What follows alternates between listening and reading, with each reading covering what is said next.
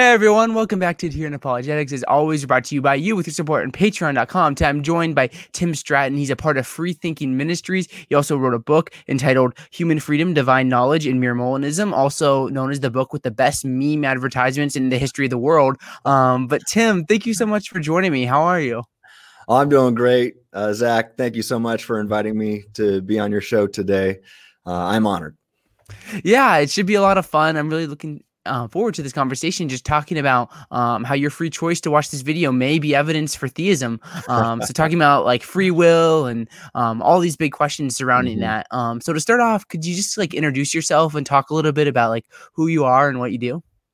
Yeah, well, my, uh, I'm Dr. Tim Stratton. Uh, I have uh, graduate degrees in both apologetics and theology. Um, as you said, I'm the founder of Free Thinking Ministries, uh, where our goal is to equip the church to engage the culture. You know, we we want to help Christians know what they should believe and why they should believe it, and then to equip them to be able to rationally communicate these justified true beliefs to mm-hmm. other Christians to uh, you know to support their faith and to strengthen their faith, and also to non Christians uh, to um, help them see the truth of Christianity and, and, and maybe have opportunities to share the gospel. So, anyway, you know, uh, your audience can check out our website at freethinkingministries.com and also check out our podcast. It's called the Free Thinking Podcast. Uh, my co host is Scott Olson there, and he's a philosophy grad student at Biola. And uh, definitely check out our YouTube channel. Uh, just search for Free Thinking Ministries, and you can find lots of content there. Oh, hmm. and I and I should say uh, that much of my work is arguing for the existence of a certain kind of free will uh, called libertarian free will, and then showing how, as you uh, hinted at. It's how it's ultimately evidence for God's existence. And I did publish a book that you mentioned um, called uh, Human Freedom, Divine Knowledge, and Mere Molinism. And here it is. Hmm. Uh, and uh, it's actually a modified version of my doctoral dissertation. And we discuss, uh, or I discuss these things there. So. Yeah, that's great. Great content. And I love your YouTube channel. Um, I just for the first time this spring started watching the Marvel movies. Um, oh. I just like my friend started watching WandaVision. I was like, I want to know what's happening here because this is really good. So I like I watched all the movies and I saw on your channel you have all these like Marvel references and I'm like, I get this now. I felt so yeah, right. yeah. yeah.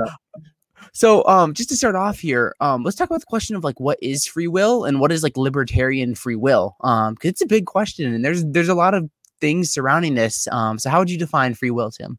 Yeah, so I'm focused on not just free will, but libertarian free will. And I do try to cover all of my bases and offer multiple definitions of libertarian freedom in my book and on my website and other places. But uh, there, there's many definitions to consider, and there's a lot of disagreements on these definitions of libertarian freedom. But as I explained in my book, uh, let's see, this is what I said. Let me read it here.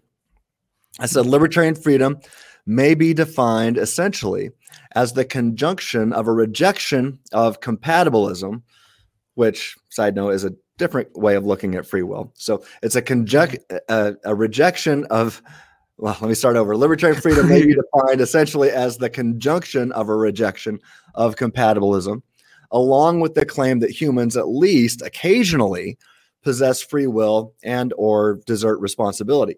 So that is to say that the advocate of libertarian freedom affirms that people possess freedom of moral and rational responsibility and that the freedom necessary for responsible action is not compatible with determinism. Thus, in simple terms, libertarian freedom sometimes refers to a categorical ability to act or think otherwise, and it always refers to source agency without any ultimate external causes. I say the former is sufficient for libertarian freedom, while the latter is necessary. And then recently, um, so that was that was from my book, but in a mm-hmm. recent 50 page uh, paper that I wrote, a response to a philosopher um, named Guillaume Bignon, great guy, uh, but we disagree on this issue.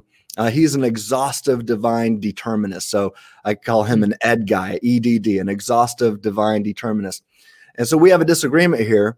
Um, and in that response to him, you can find that on my website. I, I explained that the primary definitions of libertarianism that I seek to defend are twofold. So this is what I said in that paper.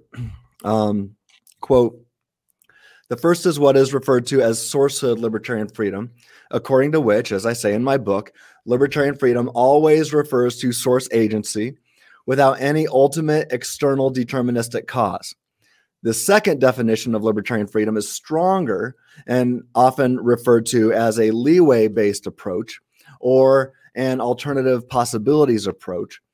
As I noted on the fourth page of my book, one of the goals, at least whenever possible, was to argue for the stronger definition of libertarian freedom. And I phrase that as follows the categorical ability or opportunity to choose among a range of alternative options, each of which is consistent or compatible with one's nature at the moment of choice. And it could also be expressed this way the ability to choose. Uh, or even the opportunity to exercise an ability to choose among a range of alternative options, each of which is compatible with the agent's nature at the moment of choice, and the antecedent conditions are insufficient to causally determine the agent's choice. So that's a bunch of uh, philosophical lingo there. Mm-hmm. But uh, do you have any follow up questions on any of my definitions? No, so I think that um, one kind of good way that at least I think about free will, um, and maybe you can just kind of like refine my definition or say it's crazy or whatever. Um, but I always think of free will as like like libertarian free will in the sense is the ability to have done otherwise in like the same circumstances. Like say like I'm in like I'm talking to you right now, um, and I have the ability to hang up the phone right now and end this broadcast and make everyone sad, hopefully, um, or I can keep it going. Um, so that's kind of how I kind of think about it. And it's like it, it can be the same exact physical circumstances, um, but I still have that choice is kind of at least a rough definition of how I think of that. That is rough, and I think that's how most people think of it. Uh, indeed, that's how I thought of it uh, as I first started out um, thinking about these things. Um, mm-hmm. But what's what will really get you uh, is uh, is is it's possible for for if for some weird reason I don't have an ability to actually uh, act otherwise. But mm. nothing is if it can be demonstrated that nothing is causally determining me right? If there's uh no one if there's not someone or something else causally determining me but if for some weird reason i don't have an ability to to choose or act otherwise well it could still be said that i'm free in the mm-hmm. libertarian sense so what i say is if one does possess uh, the ability to choose or act, or what I'm cons- uh, most consumed with, the ability to think otherwise. Mm. If one has the ability to think, act, believe, or behave otherwise, then you do have uh, uh libertarian freedom. That is, if you have the opportunity to exercise mm. these abilities one way or the other. So if I did X, you really could have done not X. That's like that categorical ability to to do otherwise. If you have that categorical ability. I call it a broad opportunity. Um, then uh, then you have libertarian freedom. However, if I can't demonstrate that you have this broad opportunity to exercise an ability to do or think otherwise, as long as I can show that there's no causal strings attached, um, there's nothing causally determining you, then I can still show that you've got libertarian freedom. So I, I often vacillate. I'll uh, mm. You know, I'm kind of like an MMA fighter. Hey, if you take me down to the ground, I'll fight you. I'll do jujitsu. If you mm-hmm. can't take me down, I'm going to kickbox you, and I'll go back and forth between the two, whatever uh, serves my purposes. mm. It's humble of you to turn down your career as like UFC champion um, to, to do this free thinking ministry stuff. So I, I appreciate well, that. Yeah. Well, here's what's funny. I don't know if you know this, but I did used to do MMA. I fought. I think I saw that. Yeah and I was one and one. I lost my last fight and broke my hand. I said that's enough of that, and I coached for a while. And the current champion at 170 pounds right now in the UFC, his name is Kamaru Usman. Mm-hmm. Yeah, I, I, I used to coach him. So really, uh, yeah, he's he's awesome. So awesome. I, I, mean, at this point, he's one of the best uh, that the UFC has ever seen. And uh, when he started training with us, uh, he was really good. He was quite the athlete, but man, he is skyrocketed. Anyway, we're not here to talk about UFC.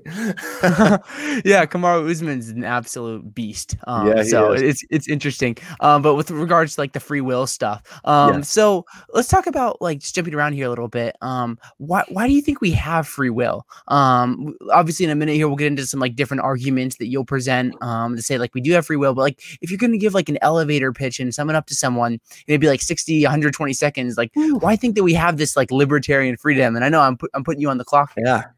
Okay, that's tough. All right. Um, All right, number one, I think uh, that Christianity is true. So that's the first mm-hmm. reason. Mm-hmm. And yeah. since I think, think that Christianity is true and that the Bible is the inspired word of God, and we have reasons to think that too. I could get into apologetics arguments for that.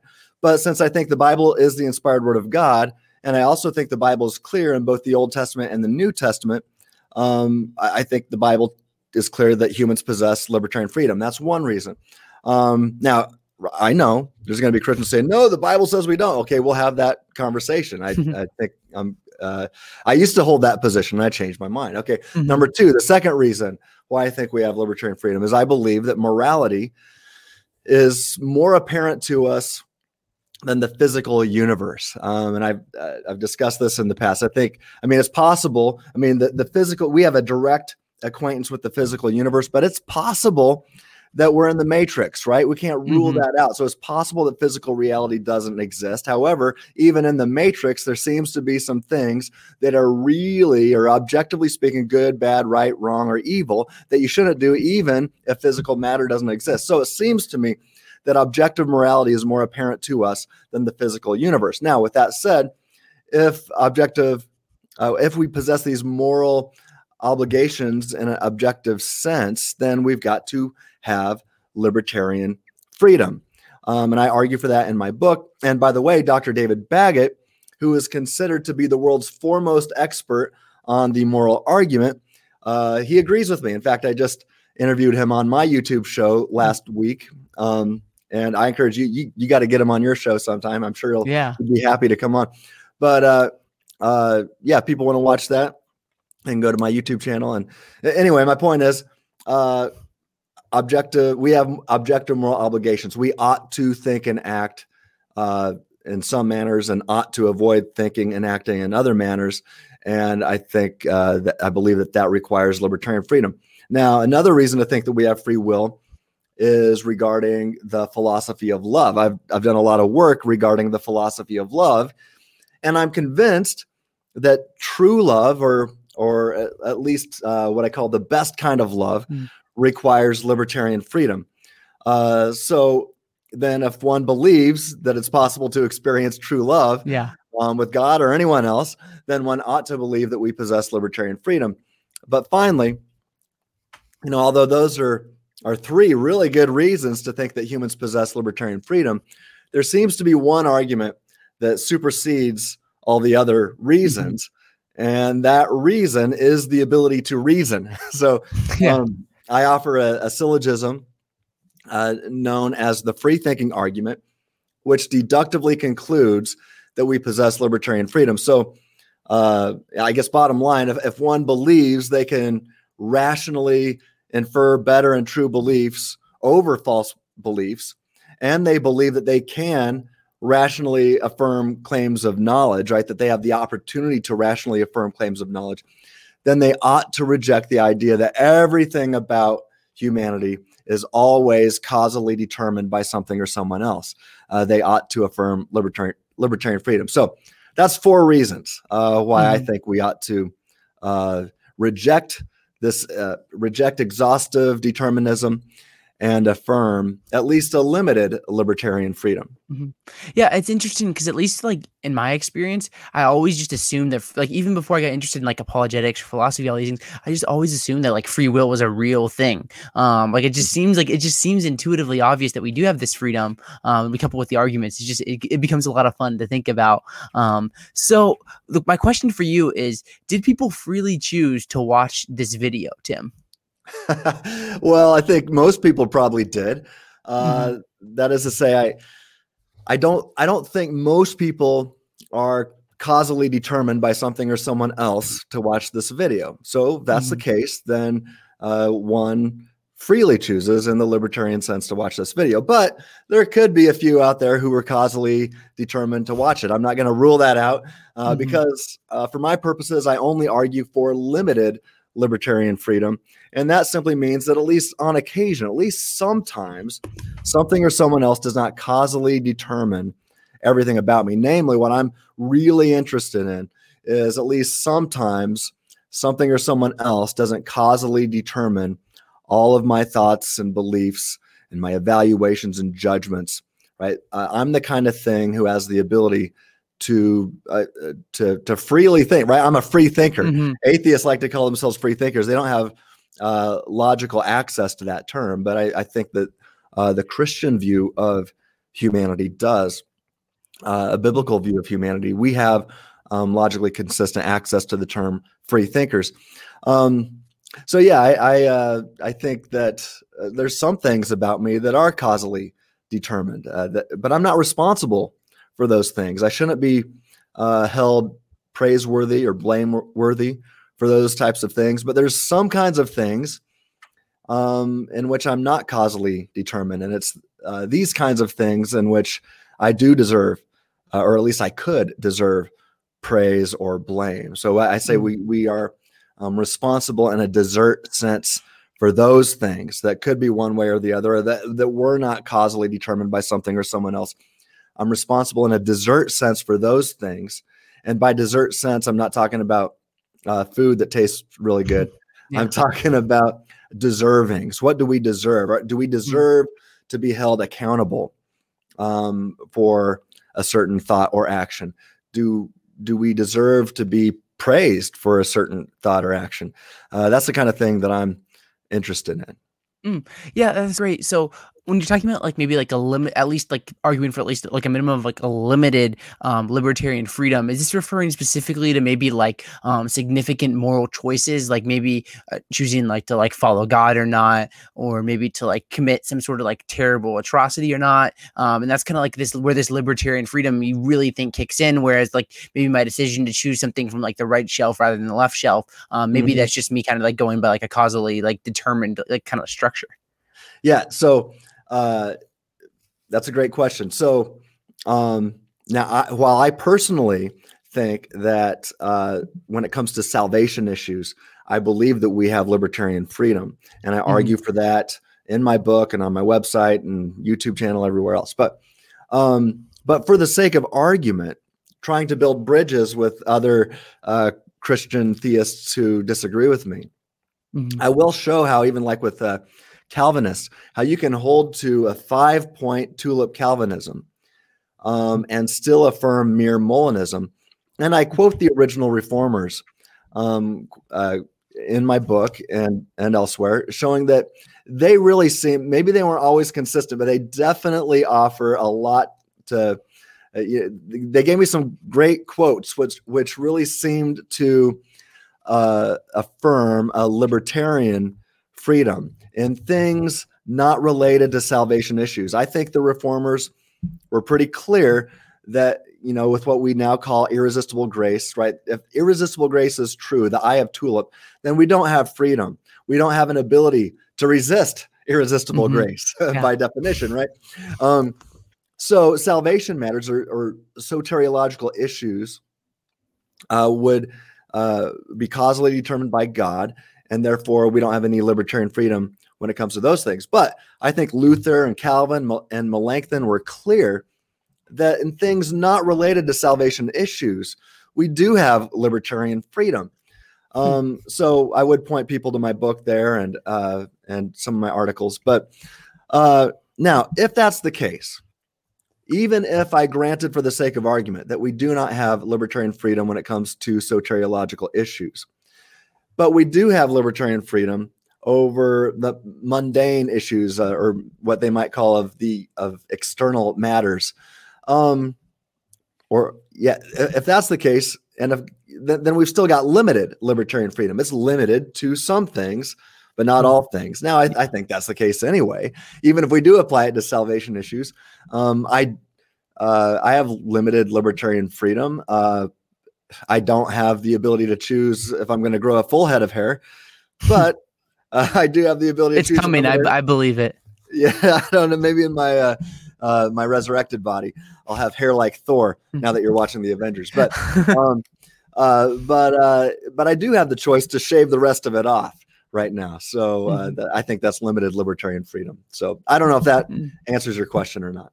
No, I think it, I think it does. Um, so I, I appreciate that, and it's interesting because you know with, with all these things, there's so many different perspectives. Um, and, and I really enjoy like like kind of like your your arguments in your work because you're trying to find common ground that like maybe like the Calvinist and the Molinist and Arminians, like we can all get together and say here's some things we agree on or could agree on. Um, Yeah. so That's mhm. right. I, I do spend a, a ch- basically a chapter in my book trying to build bridges with uh, my Calvinist brethren. I used to be a hardcore five point Calvinist and an exhaustive divine determinist myself.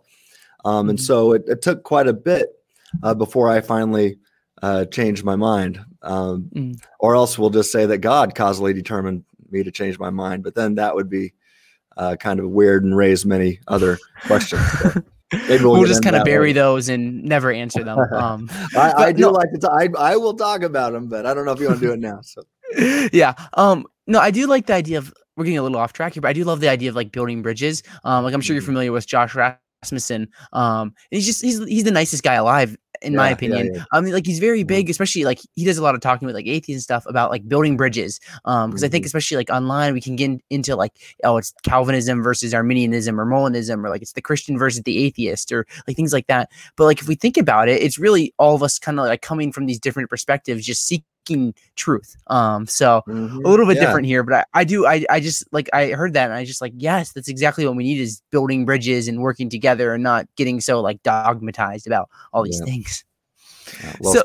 Mhm. Yeah. So the next thing I have for you um is kind of getting into like the big meaty stuff right here. Um it's talking about like the implications of like free will with like the theism atheism debate. Um so in a minute here we'll get into like certain arguments like for or against free will and like objections and such. But like why how does this like libertarian freedom play into the, the the whole theism and atheism debate? Why do you think um it provides some evidence for the existence of God having this libertarian freedom? Yeah, that's a great question. Uh, Mhm. so, all right. So I've got this uh, syllogism that I guess I've kind of become known for because I talk about it all the time and uh, kind of named my ministry after it. Uh, it's called the free thinking argument, right?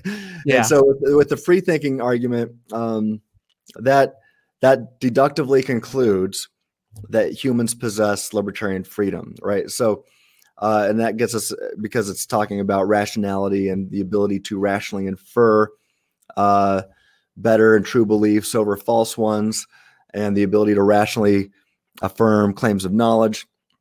Uh, and, and anyway, so I, that's just a, a three-step syllogism, two premises and one uh, conclusion. And the conclusion is therefore humans possess libertarian freedom, basically. So Mhm.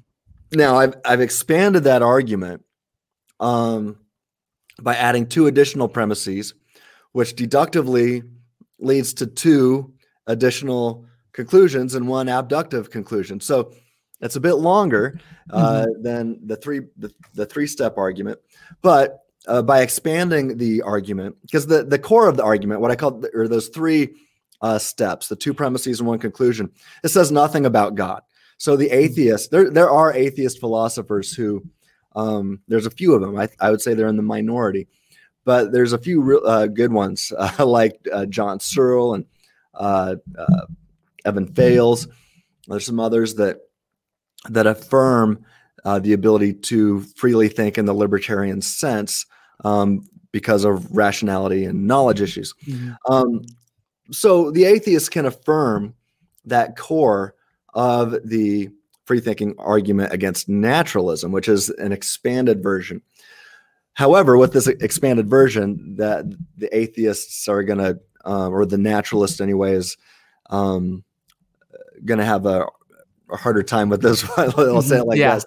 So, um, so not only it only not only does it show that naturalism is false, or I can run a different version and show that it's at least probably false, um, but I can then show that it points to uh, the existence of God, or that God is the inference to the best explanation. And I actually argue that the biblical view of God is the inference to the best explanation after considering all the data. So, anyway, I call this the free thinking argument against naturalism. I've worded it in several different manners. Um, Uh, here's one that I I'll give you the the latest. This one's not even in my book, but I think this one is kind of easier for beginners to to understand. Mhm. Um, so uh, so when I talk about nature here or naturalism, you know, so naturalism is the view that only nature exists, and so by nature, I'm referring to the the the, the kind of stuff that scientists uh, can directly test or discover. It's like the and so- materialistic picture of reality is kind of what yeah, you're thinking. Yeah, there's always pushback like that's not what I mean about natural. uh, That's what, Mhm. not what I mean by that word. Um, okay, we can use a, a, phy- uh, the physicalist view of the universe or a materialistic view. I often use those words uh, interchangeably, unless Mhm. somebody says that's not how I use it. Then I say, okay, tell me what word you want me to use, and I'll use that.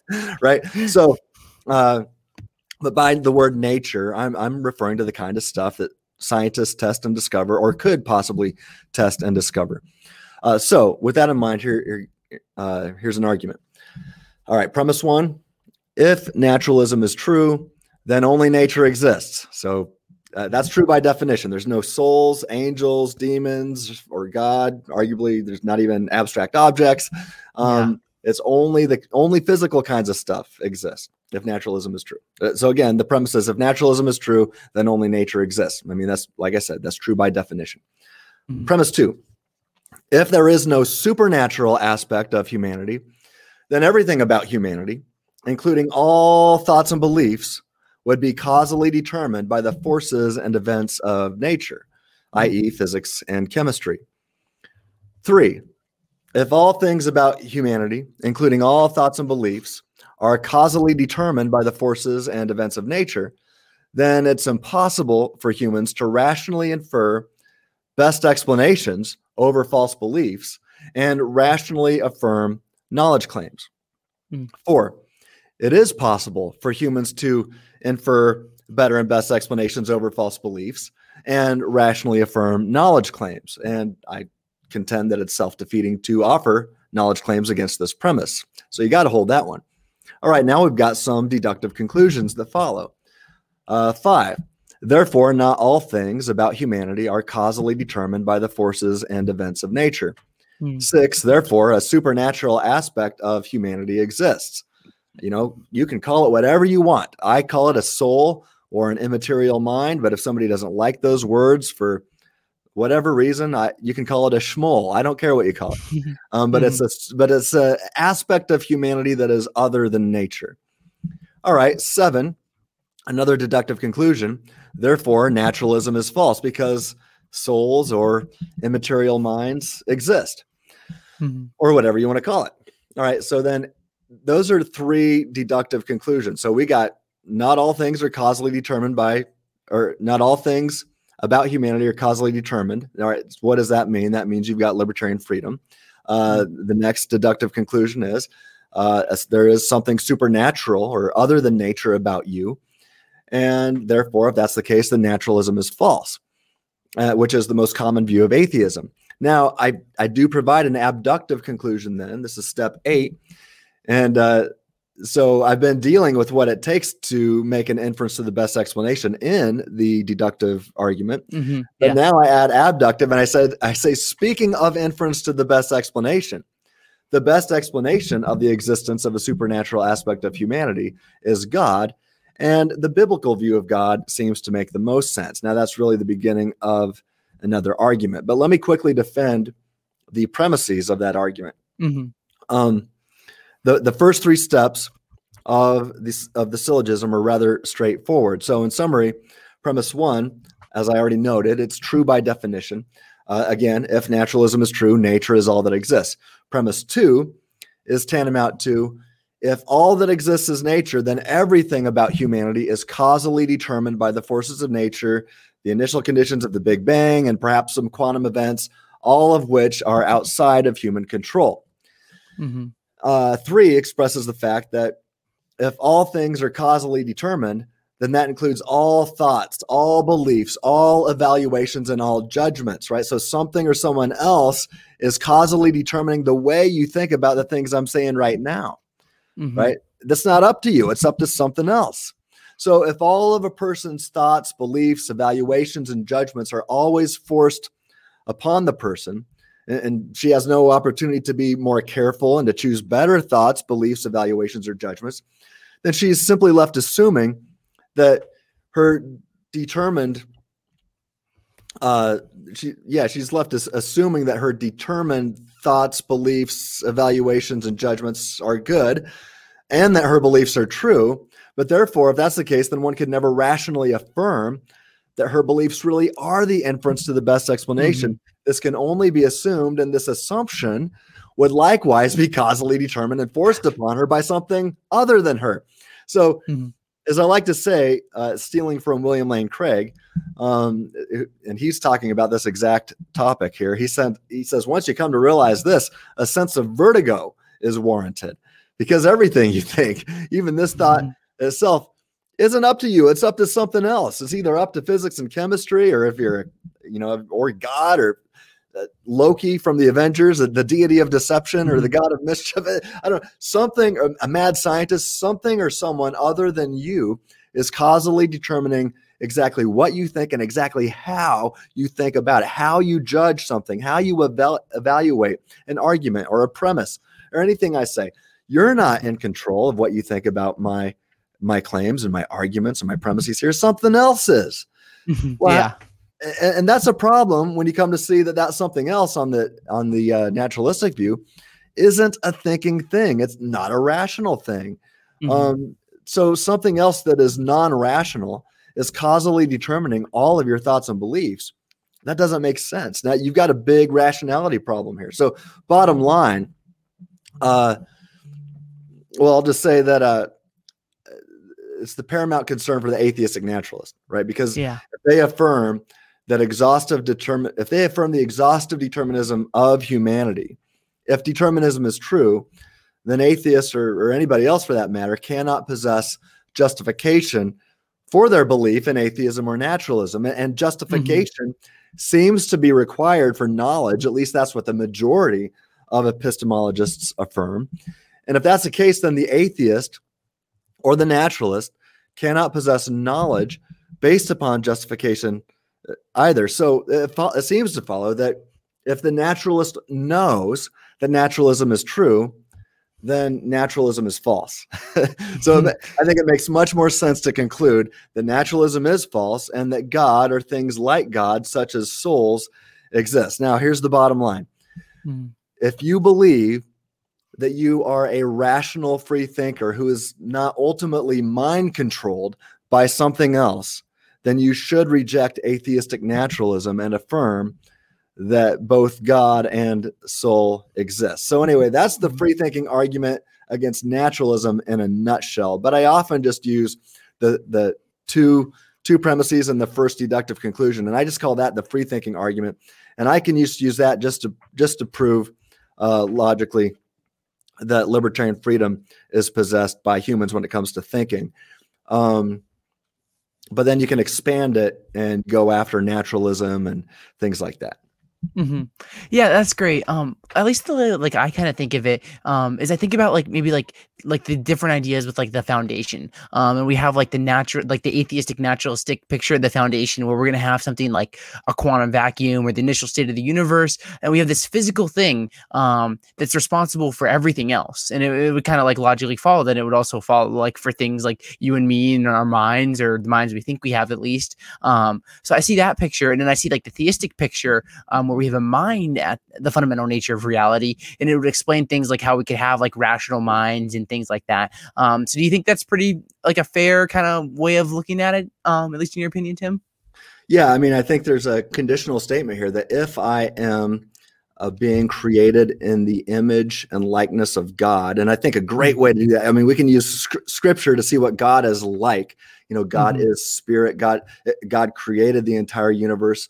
Um, so so if we start to you know think about the Kalam cosmological argument as well, and that gets you mm-hmm. back to uh, the cause and creator of the universe, logically prior to creation, um, logically prior to the the existence of the universe, what you know when we do a conceptual analysis of the cause of the universe, we start to see that that the cause of the universe is a, a supernatural, immaterial thinking thing with free will.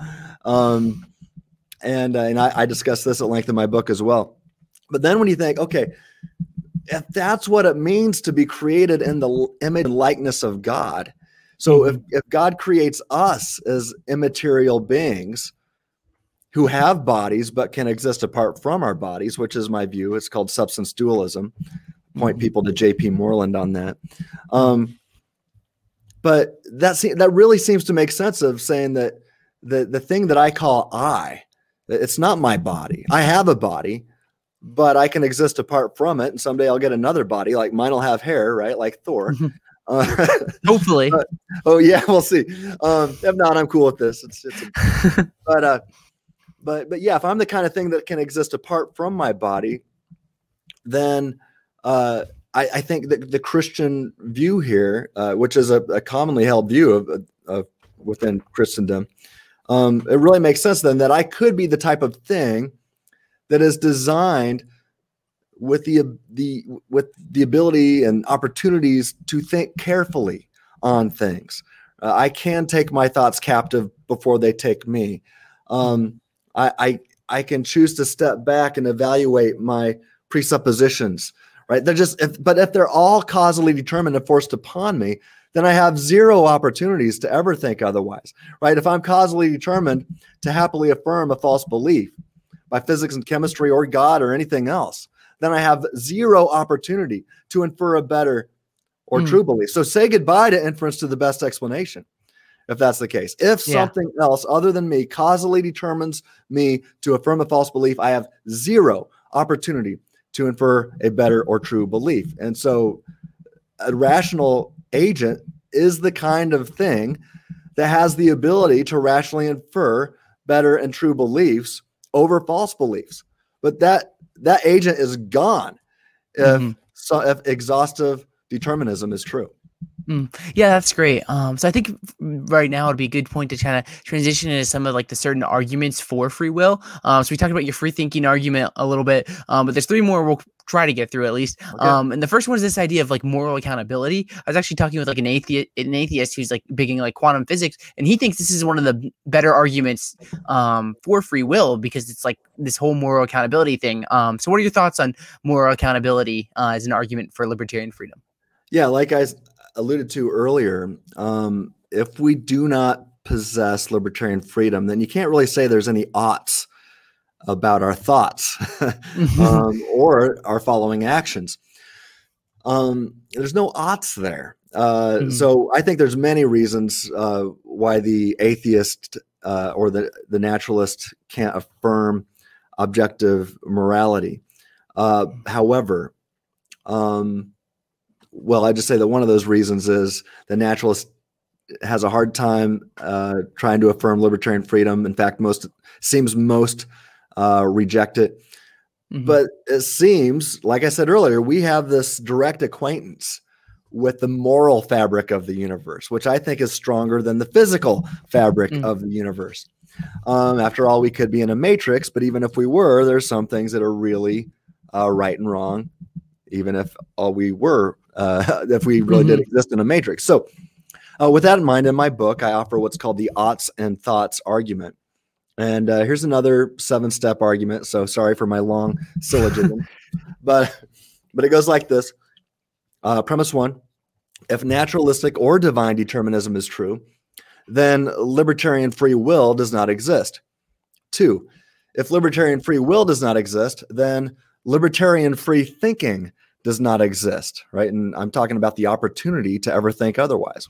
Mm-hmm. Um, three, if libertarian free thinking does not exist, then moral moral oughts about our thoughts and following actions are illusory, as it would be impossible to ever think otherwise about anything. If something or someone else causally determines uh, you to affirm a false belief, then there are no opportunities available for you to think otherwise, like we mm. just talked about. Yeah. All right. So, uh, four, premise four, moral oughts about our thoughts and following actions are not illusory, right? We we know that it was objectively wrong uh, for Hitler to think he should kill millions of Jews or even one Jew, right? Mm-hmm. yeah. Uh, and we know that it's uh, we ought not think uh, or we ought not have racist uh, racist thoughts, and we ought not. We definitely better not ought not act mm-hmm. on those racist thoughts. That is objectively evil, right? So there there are. I'm just saying there there uh, moral oughts about our thoughts are not illusory. Okay, so mm-hmm. uh, they, that is to say they exist. Um, all right, so now we've got some deductive conclusions. Five. Therefore, libertarian free thinking exists. We do we are free thinkers in the in the literal sense, in the libertarian sense. Uh, six. Therefore, uh, libertarian free will exists. Right? Mm. We have libertarian freedom. Finally, seven. Therefore, both naturalistic and divine determinism are false. So, if all thoughts are causally, or you know, if all thoughts are ultimately causal, uh, caused and determined by something or someone beyond human control, hmm. then humanity is not responsible in a desert sense uh, for our thoughts and or any action that is as a result of a certain thought. So this this is a problem uh, because you know since human action, at least the the actions for which a person is deemed morally responsible, uh, mm. they seem to follow from our thoughts. So if we're not free thinkers, and a certain thought causes an action, then I don't see how we can be responsible. Right? Something else causes a thought in me, which causally determines an action. Then that something else should be blamed, not me. Now, mm. Christopher Yuan uh, from I think he's from Moody uh, mm-hmm. Bible. Mm-hmm. Yeah, he is. Yeah, so he, so I quoted him in my book, and he he said, uh, "Thoughts precede action. Good theology, right action, bad theology, wrong action. Now, with that in mind, let's think about what Paul taught. Um, uh, let's see. So, Paul um, in Second Corinthians ten five, he commands us to take our thoughts captive to obey Christ, right? To, to obey reality. It's one of my favorite verses uh, mm-hmm. in all of Scripture because it gives us uh, a reason uh, to see the importance of apologetics and destroying uh, objections that are raised against the knowledge of God. But then he goes further and he says, and we take our thoughts captive to obey Christ. And Christ, according to Paul, when you look at Colossians 1 uh, 16, um, he sees Christ as ultimate reality. Jesus is God, right? Jesus created uh, physical reality and the, the rest mm-hmm. of reality, but but Jesus is ultimate reality. So when Paul says uh, we take our thoughts captive to obey Christ, he is saying we take our thoughts captive to obey reality. Um, and now think about the nature of truth. Not only does Jesus refer to himself as the truth, but a statement that is true corresponds to reality. So, anyway, we are commanded to take our thoughts captive. We have all kinds of thoughts. I call them popping thoughts that come into our head that we don't necessarily have control over, right? Maybe something else causally determines some of these popping thoughts. But Paul seems to think that we have the ability to dwell on these bad popping thoughts or mm. not. We can reject them. We can take them captive, as it were, uh, and, put them in jail, right? to obey mm-hmm. Christ, to obey reality. Paul also tells us in Colossians 2 8, he warns us that we can be taken captive by bad thinking. So, I mean, what's he saying here? It's like you can take thoughts captive, or they can take you captive. It's your choice, right? Mm-hmm. So that's the that's the spiritual battle. You're not a passive cog at the at the mercy of the whims of a, a deity of deception or or physics and chemistry right? Mm-hmm. you are an active agent who contributes to your ultimate set of beliefs right? But if if you're not i mean look if you're an active agent who contributes to your ultimate set of beliefs then congratulations you've got libertarian freedom. But if you do not have libertarian freedom to think then you are a you're nothing but a passive cog albeit a passive conscious cog that mm-hmm. is simply at the mercy of the whims of what seems to be a deity of deception. And the Christian ought to reject that. And even if you're an atheist, then you're you're still uh, at the mercy of the whims of the initial conditions of the Big Bang and physics and chemistry and quant, you know, some quantum mechanics or what have you. Uh, that seems to be a bad place. but but anyway, let me get back to Paul. Uh, Paul tells us in Romans 12, 2, uh, that we can be transformed by the renewing of our minds. We can be transformed by, uh, and I think this is so true. Mm-hmm. If if you choose to take bad thinking captive before it takes you, your physical brain will change. In fact, uh, Jeffrey Schwartz um, from UCLA has led this. Uh, this is scientific research research that shows that Paul was onto something 2,000 years before science finally caught up. And that is the way that we freely choose to think. It, it actually changes your physical brain structure. It can be really hard to take certain thoughts captive for the addict. Let's say somebody is addicted to pornography. Um, they wake up and their brain is screaming at them to go look at it or whatever else they're addicted to.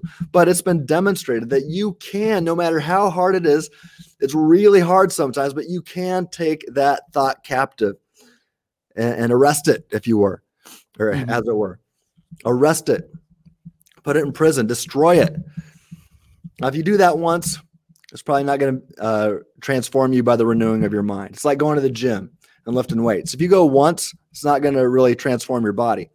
But if you make a habit, if you make, you say, I'm going to make a commitment uh, and, and make this a habit to take my thoughts captive, even if I lose on occasion, I'm going to stand up, dust myself off, keep fighting that good fight, right? Mm.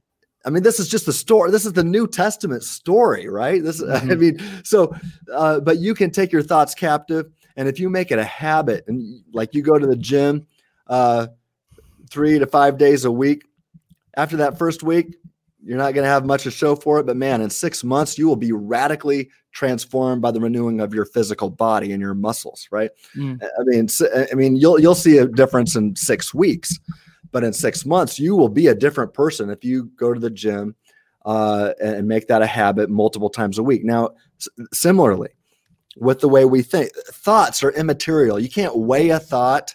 A thought doesn't weigh anything. It doesn't.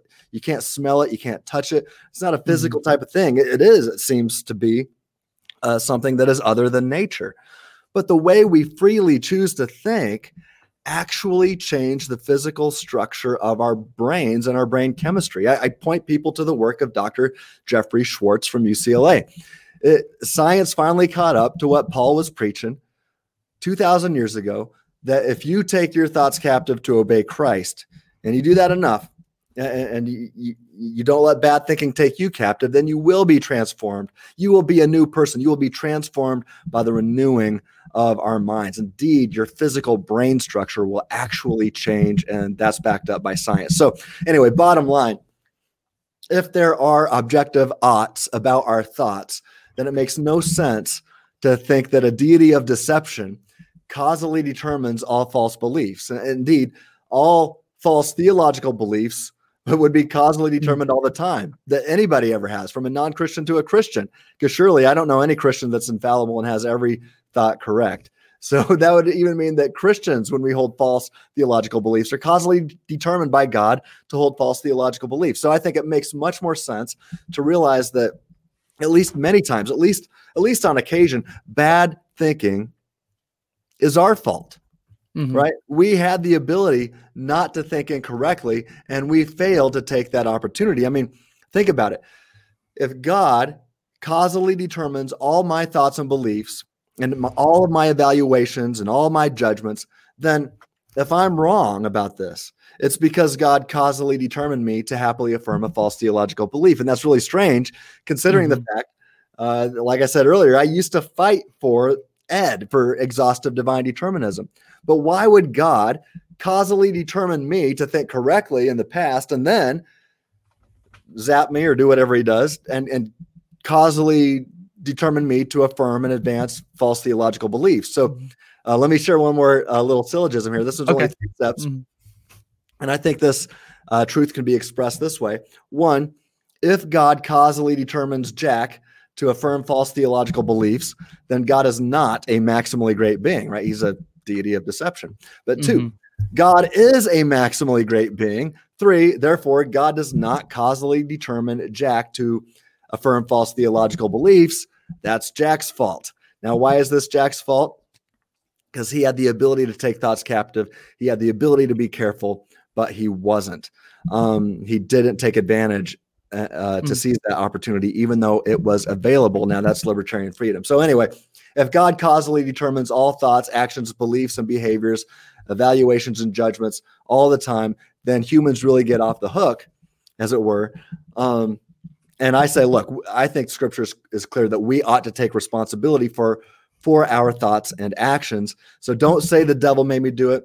Don't blame physics and chemistry. Don't blame your DNA, right? Whatever you whatever you do, don't say that God made me do it. Don't say that God is the author of sin. No, take responsibility. You sinned and you could have taken the way of escape that Paul discusses in First Corinthians 10 13. So anyway yeah, no, that's great. Um, appreciate going through that. The next thing I have for you um, is an argument that could be used for free will, but people may also use it against it. It's this idea of like, what does the Bible say? Um, because you know, some people will say, well, the Bible clearly teaches libertarian freedom, or like Tim, haven't you read like Romans nine or Ephesians one? And it's it's, right. it's obvious that determinism is true.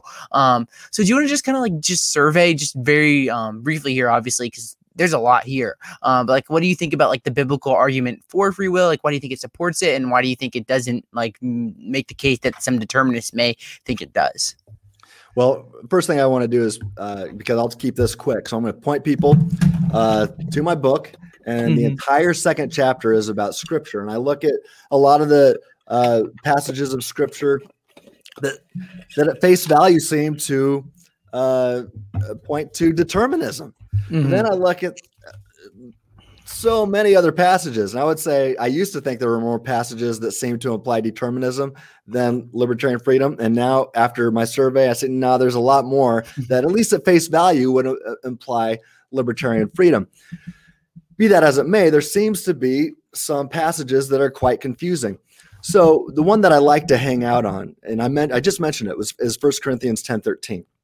Mm-hmm. So let's hang out there for a little bit. And now I say, look, First Corinthians 10 13 is written by the same guy who wrote Romans 9. So uh, let's keep keep that in mind.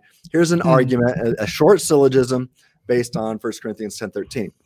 Premise one if Christians possess the opportunity to exercise an ability to choose among a range of alternative options, each compatible with their regenerated nature at a given moment, then Christians possess libertarian freedom. Premise two At the moment of temptation, Christians possess the opportunity to exercise an ability to choose between giving into temptation or to take the way of escape God promises to provide in 1 Corinthians 10 13. Conclusion Therefore, Christians possess libertarian freedom. Now, uh, 1 Corinthians 10 13, I, I say at least heavily implies that when faced with temptation, Christians have an opportunity to exercise an ability to escape sin or not. That is to say, that Christians possess the ability to choose between giving into temptation or to take the way of hmm. escape that God promises to provide. So that means then, since Christians still sin, every time a Christian sins, they could have done otherwise. They mm-hmm. could have taken the way of escape that God gave them. So, this is, you know, we talked about the different definitions of libertarian freedom earlier, and, and that uh, all I have to show is that if somebody is not causally determined at a certain moment when they choose, that, that they chose uh, freely in a libertarian sense. But this, Paul is implying something even stronger, like you said, an ability, uh, an opportunity to exercise an ability to do otherwise here. So uh, that's a pretty strong argument based on biblical data. Now, if exhaustive divine determinism is true, then an opportunity to exercise this ability simply does not exist. If one if one possesses no opportunity to escape temptation, then surely one should not be blamed for mm. being causally determined to sin by something or someone else, right? There is simply no opportunity to do anything to the contrary. So I do, I, have written about this a lot in my book. Um, people can also go to my website. I have an article called Molinism is Biblical, and there I spend half of it just discussing libertarian freedom. So half of it is why libertarian freedom is biblical. Um, but there's many other passages of scripture, both Old and New Testament. Um, and uh, I, I, would just encourage people uh, to go to my book to see all of those other passages. But mm-hmm. I think First Corinthians ten thirteen is is my favorite. It's at least the one I like to start with. No, that's a great place to start. Just thinking about it as you were talking. Um, I have one more objection for you, and then we'll do a little bit of Q and A. So if you have questions, feel free to put those in, and if you send them a super chat, that's always appreciated. Um, but my last question for you here, um, from my perspective, or from, I don't believe this, but just kind of like the last thing from uh, my list here is that could we have just evolved in a way that allowed for like rational decision making? Um, so we think about this in kind of like evolutionary terms. The person that um can kind of like make the decision to eat the like the good apple that isn't poisonous is going to like be more likely to survive and reproduce. Yeah. So it seems like at least from like an evolutionary perspective, we kind of be wired towards like understanding truth and such. Um, so how would you respond to this kind of um, objection that evolution would kind of undermine this idea of like free thinking? Um, we don't really need it. Um, so what are your thoughts here, Tim? Yeah, no, I think. Uh, well, look, I mean, Alvin Plantinga offers an argument that's quite similar to mine, but it's not identical. Uh, he refers to his as the evolutionary argument against naturalism. Mine mm-hmm. is the free thinking argument against naturalism. So his is the EAAN, and I affirm it. Uh, mine mm-hmm. is the FAAN. Um, I affirm his argument, and in my recent um, 50 page paper I wrote, uh, I, I discuss this and I show that if one affirms the EAAN, they ought to affirm the FAAN. But the F, the free thinking argument against naturalism, I think, is stronger than the evolutionary argument against naturalism in a sense. In fact, um, here's what's interesting: the uh, I spent a lot of time on the on, on the local university here, the University of Nebraska at Kearney, and uh, one of the evolutionary biologists there uh, she's uh, well, I, I shared Plantinga's argument with her. She didn't find it persuasive at all. She had all kinds of uh, pushback against it.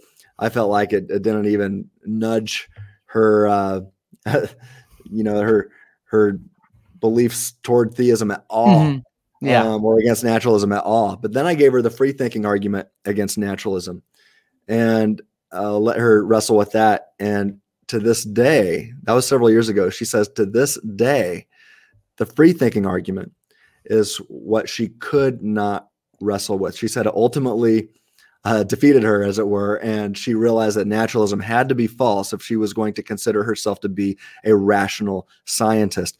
And then she mm-hmm. realized that theism made the best explanation of that, and ultimately that the biblical view of God made the best explanation of that. So today, she is a, a Christian theist, a proud oh, wow. Christian theist. That claimed, yeah, she's still an evolution professor who's teaching her uh, students that Christianity is true and that there's no contradiction between the two.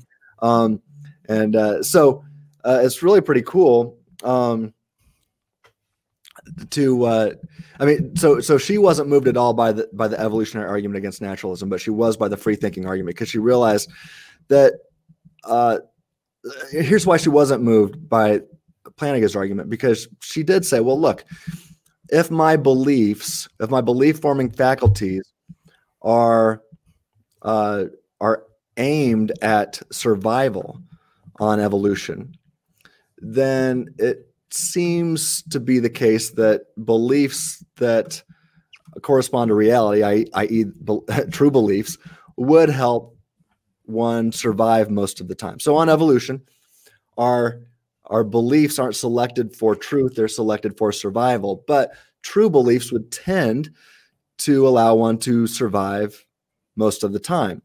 But Plantinga and others like to give thought experiments about why holding false beliefs uh, at times will help you survive. So, um, so there's uh, there's some uh, there's some undercut there's an undercutting defeater there a little mm-hmm. bit. But when she realized that, wow, if naturalism is all there is, and that not just evolution, but everything about me right now, that everything about every human right now at this instance is ultimately causally determined by something other than me, namely a non thinking thing. If that's causally determining all of my thoughts and beliefs, and I have no ability to rationally infer a better or true belief over a false belief, then you got major problems. So, anyway, I I would if somebody is going to affirm or, or offer uh, the objection that look, I'm evolved to think rationally. Okay, well, great. Um, you're probably evolved to hold some true beliefs. I affirm that. Um, mm-hmm. if, if that if that were true, I'm not saying you can't hold any true beliefs. I'm just saying you cannot rationally infer better or true beliefs over the false beliefs that you've been evolved to hold or causally determined to hold. You can't do it. You have no opportunities to do that. And since that's the case, you have no ability or opportunity to rationally affirm any of your beliefs without begging the question, which is a logical fallacy. Uh, so that's not a justification for any of your beliefs. So I, I, I, I do start out with Plantinga's argument. If that's not persuasive, I hit him with the free thinking argument. And uh, I, I don't think that um, somebody saying I'm just evolved that way, I don't think that's going to allow them to escape uh, any of the the problems here. Mm-hmm. Yeah, that's great. Um, what we'll do now is we'll go to a little bit of Q and A for about like ten minutes or so, um, and we'll head towards wrapping things up here. Um, we have a question from Kyle Plantinga's Bulldog, which says, um, "Dr. Stratton and I were talking about this earlier today, um, but could you lay out to the audience how you think um, Molinism can answer the problem of evil?" Um, so, what are your thoughts here, Tim? Yeah, I think uh, I think Molinism um, can uh, uh, answer the problem of evil.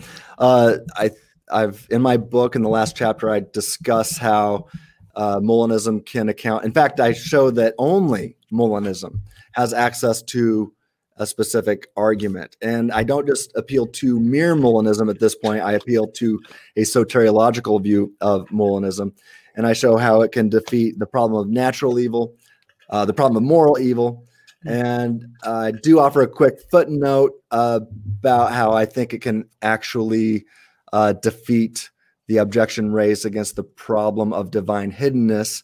Um, and I, I, I am in the process of finishing up a paper right now, which I will hopefully be presenting at a conference uh, in a few months um, on how Molinism uh, defeats the problem of uh, divine hiddenness too. So anyway, um, I can uh, see. I can share. Let me get my book here and see.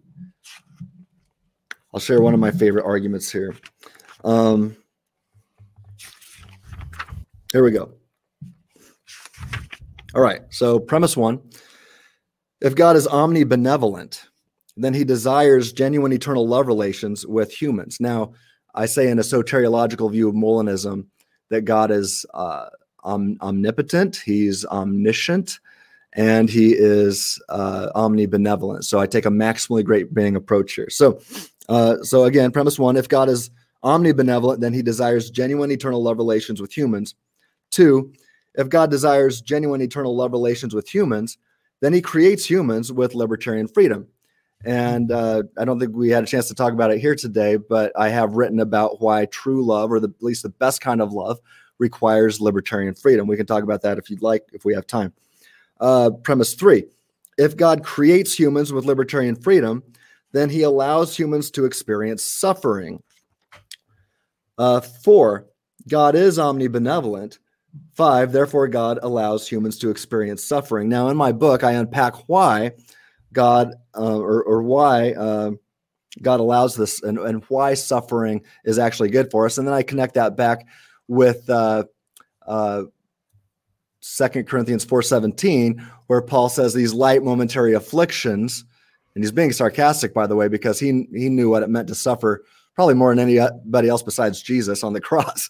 but mm-hmm. uh, but Paul uh, describes all of our uh, sufferings as light momentary afflictions and talks about how they how they prepare us for eternity, how they prepare us for an eternal way of glory.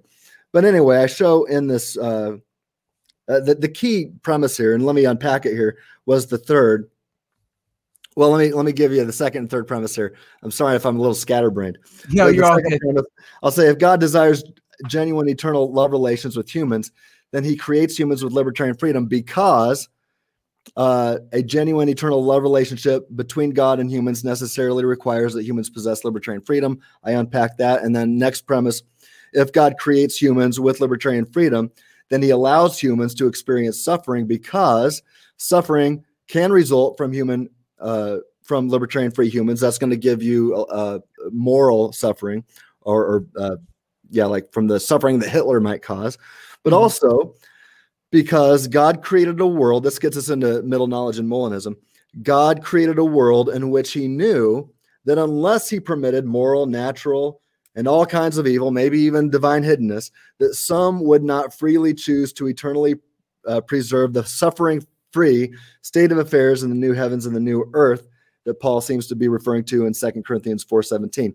So I would uh, also point people to a video on my YouTube channel talking about how Doctor Strange in the Avengers helps us understand God's uh, middle knowledge and why uh, He creates us in a world in a suffering infused world. You know, so, so if somebody wants to say, why did Doctor Strange create a world in which uh, Tony Stark, uh, you know, where where Tony Stark and Black Widow, where they where they die? Why would Doctor Strange do such a thing?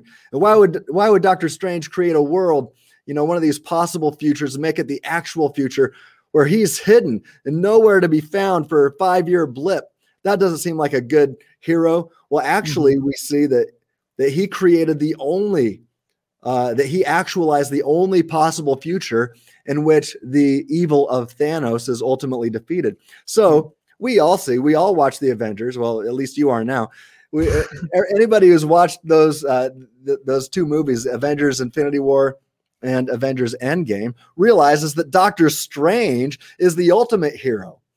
Right? Mm. Doctor Strange chose a world, even a, a world that killed him now he did he was raised from the dead right? But but uh, he he chose a world in which he would sacrifice his life for his friends and for the sake of of uh, humanity and all life.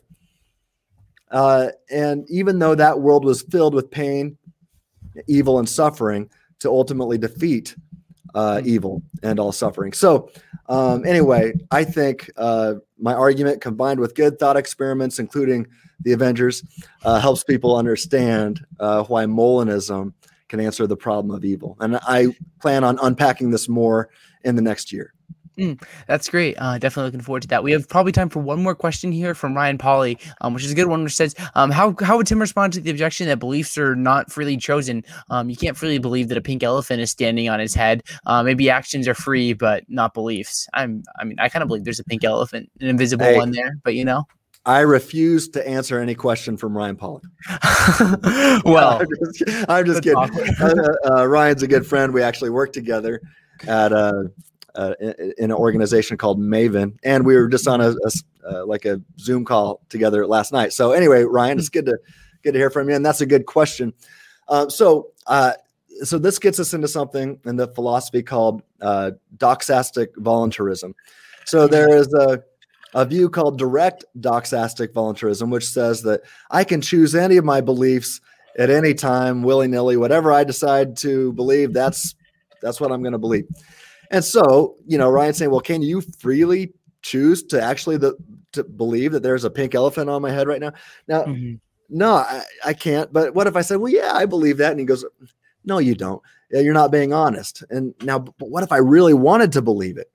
Um, let's say Ryan was going to give me a billion dollars if I could really believe that there is a pink elephant standing on my head. Now, of course, I want to believe that more than anything, but I just can't make myself do it. Um, even if a billion dollars is on the line. Now I could lie, but you know, then he straps me up to a lie detector test and I fail because, of course, I really don't believe it. Mm-hmm. But we're not talking about those kinds of beliefs. We're talking about uh, the freedom to uh, to put myself in a position um, to ultimately lead to some other belief. So I can I can decide. It seems that I could uh, freely decide what will I be open. You know, would the could the atheist say, I am not going to consider any arguments for theism. Uh, no mm. matter what I hear, no, if it's the Kalam or what, I'm just going to reject it right? I say I, I think that I have talked to many of these folks. Like I don't care what premise you give me, I will find a way to defeat each premise, right? Mm-hmm. um, they seem to be committed to that to that before they even hear it. But I've also talked to some atheists who, uh, like this the evolutionary biologist who was an atheist, and now she, uh, she helps me with the Ratio Christi chapter on on the campus. But uh, like her, I think you know I challenged her to do this. I said, "Look, I want you to take your thoughts captive. And not only your thoughts, I want you to think, uh, take your wants captive, hmm. right? I, I, don't think you want Christianity to be true, but I want, I, I challenge, I, I say, I respectfully challenge you to be open to the arguments and see uh, see where the evidence leads. You know, so one can decide uh, before you directly choose a belief or not, to say, I am, I, you, you can be like, I am not going to consider any argument for God's existence, or I will at least, I will consider it. I'll be open to your line of argumentation and see what happens. So, did she there decide her belief? No, but she chose to take some walls down, as it mm-hmm. were that then allowed her to follow the evidence to ultimately persuade her, and perhaps that causally determined one's belief. Now, I think that God has created us in such a way that we also can choose some beliefs, or maybe not beliefs. Look, I don't, my argument is not called the free believing argument, it's called the free thinking argument.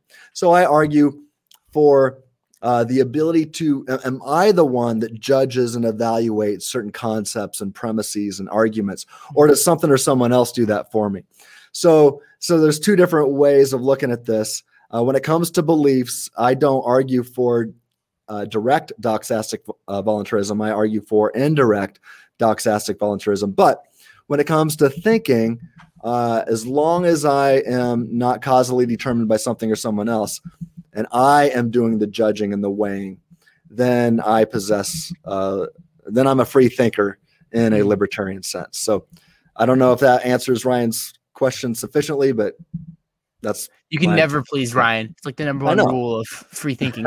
um, no, um, Tim, thank you so much for your time. It's been so much fun um, talking about these and exploring these ideas uh, with you. Do you have any kind of like last thoughts, things you didn't get to say before we start to wrap things up here? Well, so much I wanted to say, but you just, you know, it's all my fault. Just blame me. um, no, I think uh, I, I, would just encourage people to go uh, check out my other content. Uh definitely uh, check out the book um, and uh, the YouTube channel and the blog articles that I write on the website. I go into many more of these topics and and more depth, especially even getting into the topic of why uh, the best kind of love requires libertarian freedom. So I encourage people to go check that out. Yeah, that's great. Um, and I thank everyone um, who tuned in today. Obviously, we didn't get through all the questions, and there were so many things that we, we could have explored. Um, but hopefully, we got you like a little taste of everything that you can get if you go subscribe to uh, Free Thinking Ministries and check out his book and all these great things. Um, so I encourage you to go uh, follow Tim, subscribe to his channel, all that stuff. There's a link down below where you can connect with him, um, see what's going on. And if you're new to the channel, I always encourage you to subscribe to Adherent Apologetics. So whether you're listening via YouTube or podcast, um, you can follow us on social media. And if you enjoy the show, you can support us on patreon.com slash adherent apologetics or become a YouTube member. Uh, starts as little as a dollar a month and your support goes a long way. So I appreciate that as well. But Tim, thank you so much for your time. It's been uh, so much fun. Uh, thank you, Zach. I had a blast. And thank you everyone who tuned in. Ryan, TJ, what's the takeaway? Susan, everyone else, have a good one and God bless.